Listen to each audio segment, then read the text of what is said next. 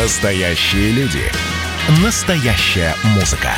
Настоящие новости. Радио «Комсомольская правда». Радио про настоящее. девяносто семь и два эф эм.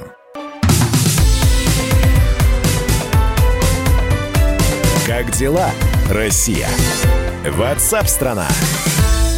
Москва намерена жестко отвечать на возможные недружественные действия со стороны Вашингтона.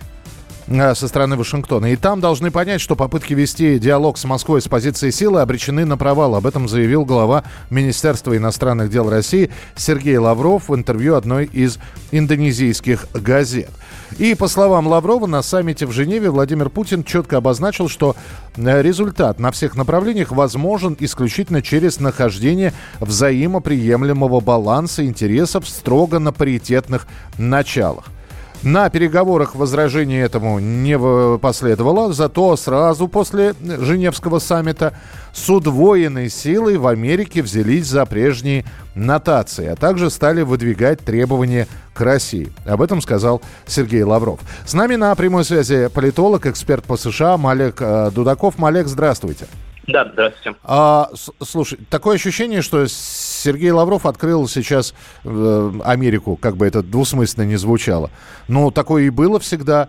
Вроде жмут руки, два лидера разговаривают, о чем-то договариваются. Говорят, что ну, вот хорошо бы начать все, ну, если не с чистого листа, то при паритетных позициях, когда не будет ни у кого преимущества. Кивнули, разошлись. Закончился саммит, дальше американцы начинают э, санкциями снова грозить. С, э, пента, у Пентагона, э, значит, вдруг появилось желание получить еще больше денег на вооружение и так далее и тому подобное. Но такое же было, и, и оно было всегда. Или я ошибаюсь? Ну, смотрите, безусловно, э, скажем так, политика последних трех администраций в отношении России, она во многом последовательная.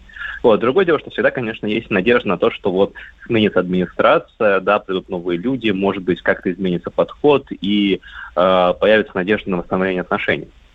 Собственно говоря, этот саммит проводился именно для этого, а чтобы там снова, э, может быть, уже не первый раз встретиться, конечно, Владимиру Путину и Джо Байдену, но, тем не менее, первый раз встретиться, когда они находятся в позиции президента, в первую очередь Байден.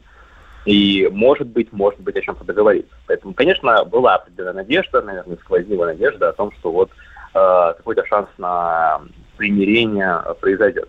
Ну, э, как бы э, очевидно, что там, скажем так, э, этого примирения, может быть, в каком виде таком оно, вот, на которое да, э, дипломаты надеются, оно не случилось, хотя по каким-то отдельным вопросам, наверное, переговоры будут продолжаться. Вот, но тут, я думаю, что в целом реакция такая довольно естественная, но что вот ожидания не сбылись. Малек, а не говорит ли это о том, что несмотря вот на все поездки Джо Байдена, его выступление или выступление Джен Псаки, фигура президента, она не самостоятельная? Очень многое зависит от Конгресса, очень много зависит от политических раскладов, соответственно, республиканцы и демократы и так далее и тому подобное. Потому что президент может договариваться о чем угодно, но если Конгресс скажет свое фи этим переговорам, то придется прислушаться к этому фи. Ну, здесь все-таки, наверное, стоит иметь в виду то, что за последние десятилетия фигура американского президента становится все более и более влиятельной, и действительно, там, особенно во внешней политике, там основные какие-то ключевые решения принимает именно президент и его команда. То есть, безусловно, у Конгресса там есть возможность согласовывать, не согласовывать, там какие-нибудь свои принимать решения. Безусловно, Байден не может, например, отменить санкции в отношении России, которые принимались Конгрессом, да, но там он, допустим, мог, имеет возможность не принимать какие-то новые санкции. Но другое дело, что он на это, конечно же, не идет, потому что он опасается обвинений в том, что вот он слишком мягкотелый в отношениях с Россией. Ну вот видите, тут ему приходится идти вот по такому вот тонкому льду. Да, с одной стороны, он понимает, что с Россией нужно выстраивать отношения.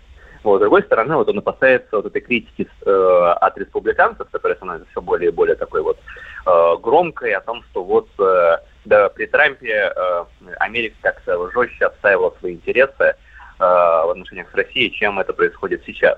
Я, извините, пожалуйста, Малек, вот здесь сразу вот возникает вопрос. Америка жестко отстаивает свои интересы. Вы фактически один в один повторили сейчас слова госсекретаря Блинкина, который пригрозил Москве ответными действиями в случае проведения агрессивной политики в отношении американской стороны.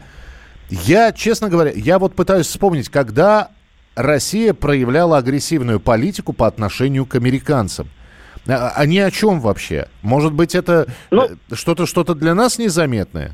Нет, ну здесь, конечно, нужно понимать внутриполитический американский дискурс, да, в котором Россия обвиняется в, в огромном количестве вещей, да, в том, что вмешиваются в выборы, в том, что вот русские хакеры недавно совершили якобы да, новую атаку уже там на сервера, удаленные более двухсот американских компаний в преддверии четвёртого июля, а до этого были хакерские атаки на другие всякие организации. Да, то есть это, ну, как бы все рассматривается как вот такая некая агрессивная гибридная война России против США. А, понятно, что, конечно, там доказательства причастности России обычно не предоставляются, но, скажем так, те, кто в это верят или делают вид, что верят, да, им нужно на это реагировать. Вот поэтому они, в общем-то, и говорят о том, что вот русские продолжают против нас э, использовать такие агрессивные меры, поэтому мы вам снова будем грозить пальцем, смотрите, что вот больше вы так не делаете, иначе шансов на восстановление отношений не будет. Ну, о- очень странно. Русские хакеры выбрали Ба- Трампа, плохо. Русские хакеры вы- выбрали Байдена, тоже плохо. Чего вы хотите? Вы скажите, что, что нужно сделать русским хакерам, чтобы вы от нас отстали. Ну, самая такая популярная точка зрения все-таки о том, что вот русские хакеры, русские боты, русские агенты влияния, они просто сеют хаос сами. То есть они таким образом, значит, вот меняют и влияют на выборы, чтобы там разные... политики и партии приходили к власти и таким образом вот, значит, э, используют демократические процедуры американские против самой Америки. Вот. Ну, другое дело, что да, это, безусловно, это все демагогия, но как бы факт остается фактом, то, что немало численное население, представители элит в это верят. Поэтому, ну, соответственно, и реакция полагающаяся. Ну и тогда финальный вопрос. Вот к словам, давайте вернемся Сергея Лаврова, что, значит, Москва готова отвечать достаточно жестко. А скажите мне, пожалуйста, Малек, чем Москва действительно жестко может ответить? А, ну, я думаю, что в первую очередь, наверное, а, речь идет о прекращении взаимодействия с Америкой по тем вопросам, где оно об ограниченном формате продолжается. Ситуация в Сирии, ситуация с разоружением, да, с теми же сам, со соглашениями по ракетам и так далее. То есть, ну, вот это какие-то очевидные вопросы, где Россия может так довольно жестко ответить и поставить Америку в неудобное положение.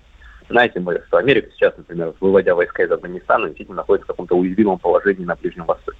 Да, понятно, что Россия может этим воспользоваться. Как бы стоит этим пользоваться или нет, или просто стоит показать Америке, потому что мы можем это сделать, но, допустим, мы это не будем делать, потому что нам ну, важно все-таки э, сохранить отношения с США. Но это другой вопрос, это вопрос вот, дипломатов и российского мира. Спасибо большое. Малек Дудаков был с нами на прямой связи. Политолог, эксперт по США.